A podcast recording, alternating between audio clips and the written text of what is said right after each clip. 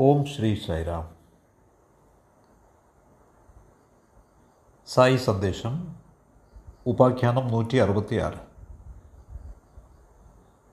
നിങ്ങൾ എന്താണോ അതാവുക.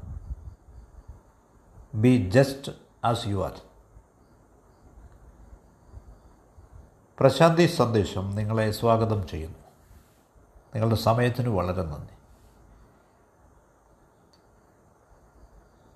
തങ്ങൾ തൃപ്തരല്ല എന്നും. തങ്ങൾ ഇപ്പോൾ എന്താണോ അതിൽ സന്തുഷ്ടരല്ല എന്നും പരാതി പറയുന്ന ആളുകളെ നാം മിക്കപ്പോഴും കണ്ടുമുട്ടാറുണ്ട്. എന്തുകൊണ്ടാണിത്? പുറമേ അവർ മതിയാവണ്ണം സമ്പന്നരാണെന്ന് വളരെ പ്രശസ്തരാണെന്ന് സമൂഹത്തിൽ ഉന്നത സ്ഥാനം ആസ്വദിക്കുന്നവരാണെന്നൊക്കെ നാം കാണുന്നു. പക്ഷേ എന്നിരുന്നാലും അവർ പൂർണമായും സന്തുഷ്ടരല്ലെന്ന്.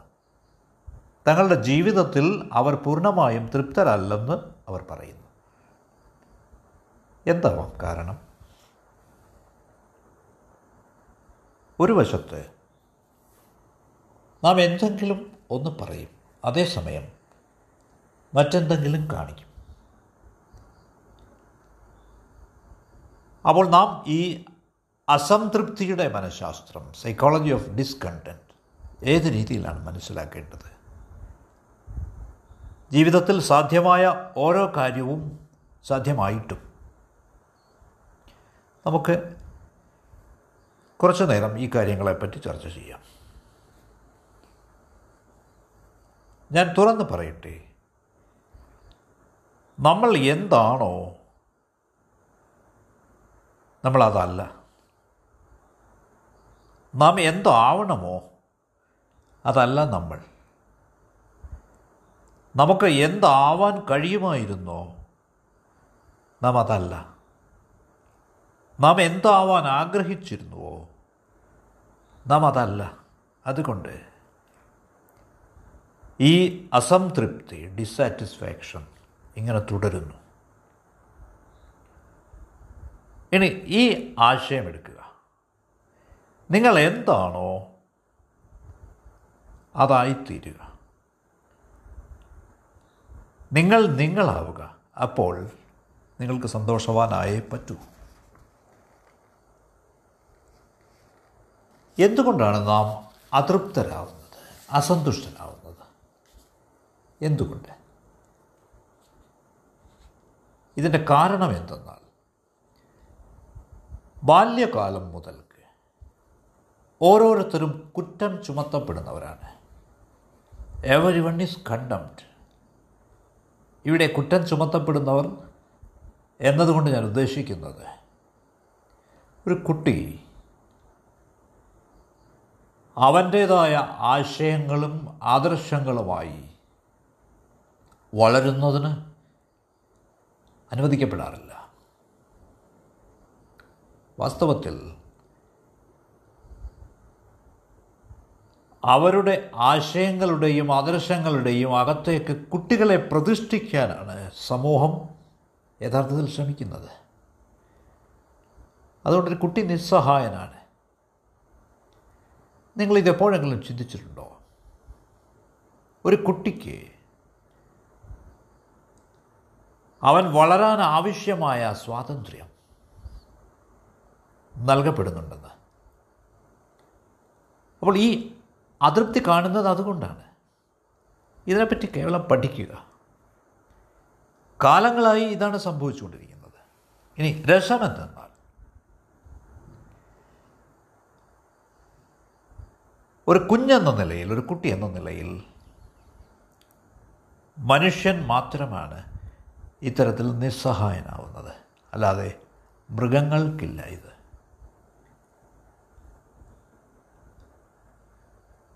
മൃഗങ്ങൾക്ക് വളരുന്നതിന് അവരുടെ അച്ഛനമ്മമാരെ ആവശ്യമില്ല ശരിക്കും. അതേസമയം ഒരു മനുഷ്യക്കുഞ്ഞ് എങ്ങനെ ഉപേക്ഷിക്കപ്പെട്ടാൽ അവന് നിലനിൽക്കാനാവില്ല. ഒരു കുഞ്ഞ് ഉപേക്ഷിക്കപ്പെട്ടാൽ പെട്ടെന്ന് തന്നെ അത് മരിച്ചു പോകും. അപ്പോൾ ഈ ലോകത്തിൽ ഏറ്റവും നിസ്സഹായനായ ജീവി എന്നത് മനുഷ്യക്കുഞ്ഞാണ് മനുഷ്യക്കുട്ടിയാണ് ഹ്യൂമൻ ചൈൽഡാണ് മരണത്തിന് പെട്ടെന്ന് കീഴടങ്ങുന്നത്. അത്രമേൽ ലോലമാണത്. അതുകൊണ്ട് എന്തു സംഭവിക്കുന്നു എന്നാൽ? അധികാരമുള്ളവർ those who are in power അവർക്ക് അവരുടെ കുട്ടികളെ അവർക്കിഷ്ടമുള്ള രീതിയിൽ രൂപപ്പെടുത്താനാവും. അവർ ആ രീതിയിൽ ആ കുട്ടികളെ കൈകാര്യം ചെയ്യുന്നു. അവരെ നിയന്ത്രിക്കുന്നു. അതുകൊണ്ട് ഓരോരുത്തരും അടിസ്ഥാനപരമായി അവനവനെതിരെ എന്തോ ആയിത്തീരുന്നു. ദയവ് ചെയ്ത് ഈ വസ്തുത ശ്രദ്ധിക്കുക. അടിസ്ഥാനപരമായി അവനവനെതിരെ എഗൻസ്റ്റ് ഹിംസെൽഫ് ഓരോരുത്തരും അവർ ആരല്ലയോ? അതായി നടിക്കുന്നതിന് പിന്നിലെ മനഃശാസ്ത്രം ഇതാണ്. അപ്പോൾ ഇവിടെ ഒരു ഭിന്നതയുണ്ട്. ഒരു ഭിന്ന വ്യക്തിത്വമാണ്. അത് ഡിവൈഡഡ് പേഴ്സണാലിറ്റി അഥവാ സ്കിസോഫ്രേനിയ എന്ന് നിങ്ങൾ വിളിക്കുന്ന അതെ സ്കിസോഫ്രേനിയ എന്നതിനർത്ഥം ഡിവൈഡഡ് പേഴ്സണാലിറ്റി എന്നാണ്. ഭിന്ന വ്യക്തിത്വം. അപ്പോൾ അവന്റെ പ്രകൃതം എങ്ങനെയോ അങ്ങനെ ആയിത്തീരാൻ ആണ് അവൻ ആഗ്രഹം. പക്ഷേ സമൂഹം അവൻ മറ്റൊരു രീതിയിലാവണമെന്ന് ആവശ്യപ്പെടുന്നു. അവന്റെ അച്ഛനമ്മമാർ അവൻ മറ്റൊരു രീതിയിലാവണമെന്ന് ആഗ്രഹിക്കുന്നു. ഇതാണ് സ്ഥിതി. അപ്പോൾ സ്വാഭാവികമായും എന്ത് സംഭവിക്കും? അവൻ മറ്റാരോ ആയിത്തീരും. He has been made into somebody else എന്നാൽ അവൻ അതല്ല. ഈസ് നോട്ട് ദാറ്റ് എന്തുകൊണ്ട്? അപ്പോൾ നമുക്കിതേപ്പറ്റി പഠിക്കാം. ഒരാളൊരു എഞ്ചിനീയർ ആവാം അല്ലെങ്കിൽ ഒരു ഡോക്ടർ ആവാം. നാം ഇത് അന്വേഷിച്ച് ചെന്നാൽ അവർ നമ്മളോട് സമ്മതിക്കും. അവർ എഞ്ചിനീയർ ആവാൻ അഥവാ ഡോക്ടർ ആവാൻ അഥവാ രാഷ്ട്രീയക്കാരനാവാൻ ഇങ്ങനെ പലതും ആവാൻ അവർ നിർബന്ധിക്കപ്പെട്ടതാണ്. അവർ നിർബന്ധിതരാവുകയാണ്. ദേ ആർ ഫോഴ്സ്ഡ് അല്ലാതെ അവർ ഇങ്ങനെ ആവാൻ ആഗ്രഹിച്ചതല്ല. അവരുടെ സ്വാഭാവിക പ്രകൃതം അതല്ല ആ രീതിയിലല്ല. അതുകൊണ്ട് ആരും തന്നെ സ്വയം സ്വസ്ഥരല്ല. Nobody is at ease with himself ഇവിടെ ഞാൻ നിങ്ങളോടൊരു ചെറിയ കഥ പറയാം. ഒരു വലിയ സർജൻ അദ്ദേഹത്തിന് ഏതാണ്ട് എഴുപത്തിയഞ്ച് വയസ്സായപ്പോൾ റിട്ടയർ ചെയ്യുകയാണ്. അപ്പോൾ അദ്ദേഹത്തിന്റെ സഹപ്രവർത്തകരും അദ്ദേഹത്തിന്റെ വിദ്യാർത്ഥികളും എല്ലാവരും അദ്ദേഹത്തിന്റെ റിട്ടയർമെന്റ് ആഘോഷിക്കാൻ വേണ്ടി ഒത്തുകൂടിയിരിക്കുകയാണ്. അവരെല്ലാവരും ആഘോഷിക്കുന്നു നൃത്തം ചെയ്യുന്നു പാടുന്നു കുടിക്കുന്നു. പക്ഷേ ഈ സീനിയർ പ്രൊഫസർ ഈ റിട്ടയർ ചെയ്യാൻ പോകുന്ന സീനിയർ പ്രൊഫസർ അദ്ദേഹം ഒരു ഇരുണ്ട കോണിൽ വിഷാദവാനായി നിൽക്കുകയായിരുന്നു.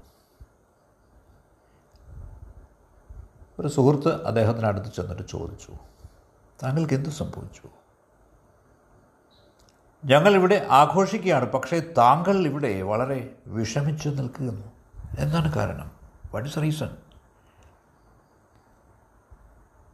അങ്ങ് റിട്ടയർ ചെയ്യാൻ ആഗ്രഹിക്കുന്നില്ലയോ? താങ്കൾക്ക് ഇപ്പോൾ തന്നെ എഴുപത്തിയഞ്ച് വയസ്സായി. പതിനഞ്ച് വർഷങ്ങൾക്ക് മുമ്പ് താങ്കൾ റിട്ടയർ ചെയ്യേണ്ടതായിരുന്നു. പക്ഷേ താങ്കളൊരു വലിയ സർജനായതുകൊണ്ട് ഈ എഴുപത്തിയഞ്ചാം വയസ്സിലും താങ്കളോട് മത്സരിക്കാൻ ആളില്ല. ആർക്കും തന്നെ പറ്റില്ല. ആരും തന്നെ താങ്കളുടെ അടുത്ത് പോലും വരാൻ യോഗ്യരല്ല. അതുകൊണ്ട് ഇപ്പോൾ താങ്കൾ റിട്ടയർ ചെയ്ത് താങ്കൾക്ക് വിശ്രമിക്കാം. അപ്പോൾ ഈ പ്രായം ചെന്ന സർജൻ ഇപ്രകാരം മറുപടി പറഞ്ഞു. ഞാൻ അതേപ്പറ്റിയാണ് ചിന്തിച്ചുകൊണ്ടിരിക്കുന്നത്. ഞാൻ വിഷാദവാനായി ഇരിക്കുന്നത് എന്തുകൊണ്ടെന്നാൽ എന്റെ അച്ഛനമ്മമാർ എന്നെ ഒരു സർജനാക്കുന്നതിന് ആഗ്രഹിച്ചു. പക്ഷേ ഞാൻ ആഗ്രഹിച്ചതൊരു പാട്ടുകാരനാവണമെന്നാണ്. I want to be a singer. ഞാനതിനെ വളരെയധികം സ്നേഹിച്ചേനെ. മറ്റു തരത്തിൽ പറഞ്ഞാൽ ഈ സർജൻ ഒരു ഗായകനാവാനാണ് ആഗ്രഹിച്ചത് മ്യൂസീഷ്യൻ. പക്ഷേ അദ്ദേഹത്തിന്റെ രക്ഷിതാക്കൾ അദ്ദേഹം ഒരു സർജനാവണമെന്ന് തീരുമാനിച്ചു. അതുകൊണ്ട് ഈ സർജൻ ഇപ്പോൾ പറയുകയാണ് ഞാനൊരു തെരുവ് പാട്ടുകാരനായിരുന്നെങ്കിൽ തന്നെ ഞാൻ ഞാനായിരുന്നേനെ. I would have in myself അതിന് പകരം ഇന്ന് ഞാൻ ലോകമെമ്പാടും പ്രശസ്തനായ ഒരു സർജനാണ്. പക്ഷേ ഞാൻ ഞാനല്ല. ഒരു സർജൻ എന്ന നിലയിൽ ആളുകൾ എന്നെ പുകഴ്ത്തുമ്പോൾ അവർ മറ്റാരെയോ പുകഴ്ത്തുന്നു എന്നാണ് എനിക്ക് തോന്നാറ്. എനിക്ക് ധാരാളം പുരസ്കാരങ്ങൾ അവാർഡുകൾ റിവാർഡുകൾ ഡോക്ടറേറ്റുകൾ ഒക്കെ കിട്ടിയിട്ടുണ്ട്. പക്ഷേ അതെന്റെ ഹൃദയത്തിൽ അതൊന്നുപോലും എന്റെ ഹൃദയത്തിൽ ആനന്ദത്തിന്റെ മണി മുഴക്കുന്നില്ല. എന്തുകൊണ്ടെന്നാൽ അത് ഞാനല്ല. ഇത് ഞാനല്ല. ദിസ് ഈസ് നോട്ട് മീ അപ്പോൾ ഈ സർജൻ അതെന്നെ കൊന്നിരിക്കുന്നു. എന്നെ നശിപ്പിച്ചിരിക്കുന്നു. ഞാൻ കേവലം ഒരു പുല്ലാങ്കുഴൽ വാതകനാവാൻ ആഗ്രഹിച്ചു. ഞാൻ തെരുവിൽ ഒരു ഭിക്ഷു ആയിരുന്നെങ്കിൽ കൂടി സന്തോഷവാനായിരുന്നേനെ.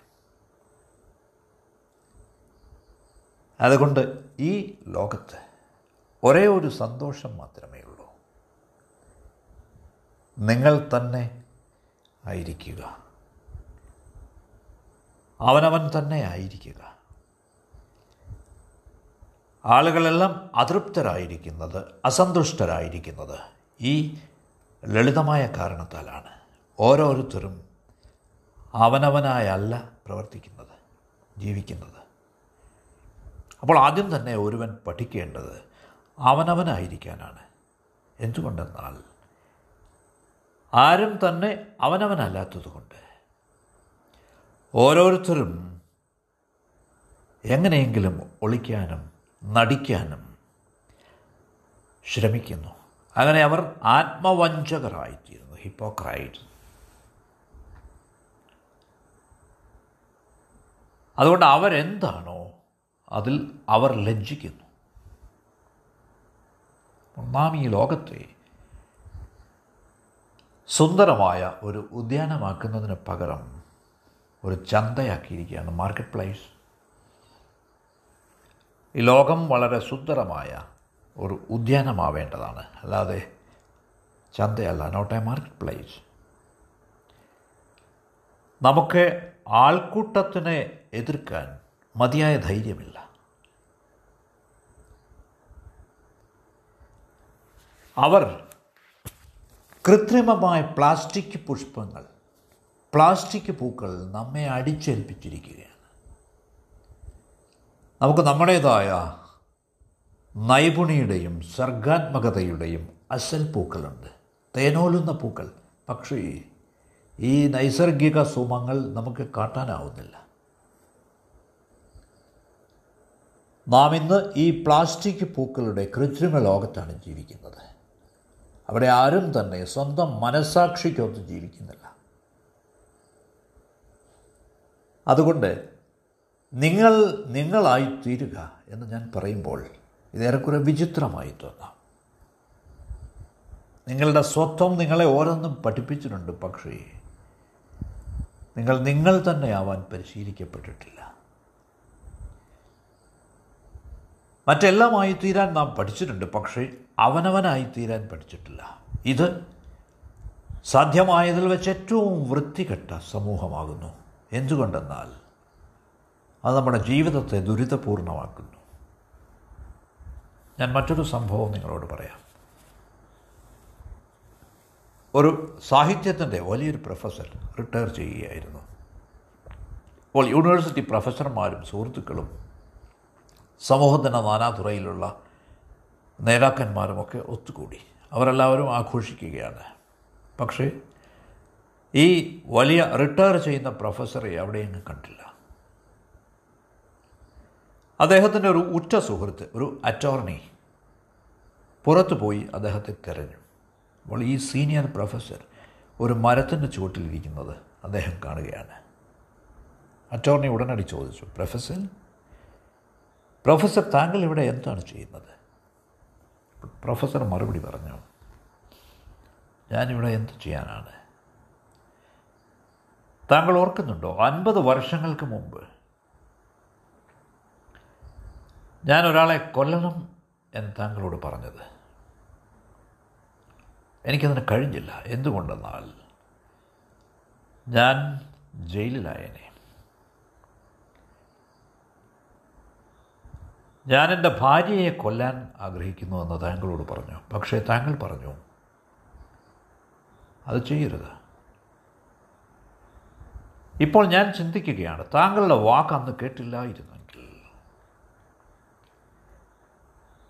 ഇപ്പോഴേക്ക് ഞാൻ ജയിൽ മോചിതനാകുമായിരുന്നു. എനിക്ക് വളരെ ദേഷ്യ കോപം തോന്നുന്നു. ആ ആഗ്രഹം എനിക്ക് ഉണ്ടാവുമ്പോൾ എനിക്ക് വലിയ കോപം തോന്നുന്നു. എന്തുകൊണ്ട് താങ്കളെ കൊന്നുകൂടാ എന്ന് ഞാൻ ചിന്തിക്കുകയാണ്. ഇപ്പോൾ എനിക്ക് എഴുപത്തി അഞ്ച് വയസ്സായി. അവർ എന്നെ അടുത്ത അൻപത് വർഷത്തേക്ക് ജയിലിൽ ഇട്ടാൽ പോലും അവർക്ക് എന്നെ എന്നേക്കുമായി അവിടെ സൂക്ഷിക്കാനാവില്ല കാരണം അഞ്ച് മുതൽ ഏഴ് വർഷങ്ങൾക്കകം ഞാൻ മരിക്കും. പക്ഷെ താങ്കൾ ഒരു സുഹൃത്തല്ല. താങ്കൾ എന്റെ ഏറ്റവും വലിയ ശത്രുവാണെന്ന് തെളിയിച്ചിരിക്കുന്നു. ഈ ഉദാഹരണത്തിൽ ഈ പ്രൊഫസറിൽ ആരെയെങ്കിലും കൊല്ലണം എന്ന ത്വര ഉള്ളതായി നാം കാണുന്നു. അയാൾക്കതിന് കഴിയുന്നില്ല. എന്തുകൊണ്ടെന്നാൽ തന്റെ അറ്റോർണി സുഹൃത്ത് അയാളെ തടയുന്നു. അത് ചെയ്യരുത്. ഡോൺ ഡു ഇറ്റ് പക്ഷേ ഇപ്പോഴും ആ ആഗ്രഹം അയാളിൽ നിലനിൽക്കുകയാണ്. അതുകൊണ്ട് അയാൾ വളരെ വിഷാദവാനാണ്. അയാൾ റിട്ടയർമെന്റ് ആഘോഷിക്കാൻ വന്ന ആളുകളിൽ നിന്നൊക്കെ അകന്നു മാറി നിൽക്കുകയാണ് അയാൾ അപ്പോൾ എല്ലാം കൂടി ചുരുക്കി പറഞ്ഞാൽ നിങ്ങൾ ആരാവാൻ ആഗ്രഹിച്ചില്ലയോ? അതാവുന്നത്. നിങ്ങൾ ആർക്കൊപ്പമാണോ കൂടാൻ ഇഷ്ടപ്പെടാത്തത്? അവർക്കൊപ്പം കഴിയുന്നത്.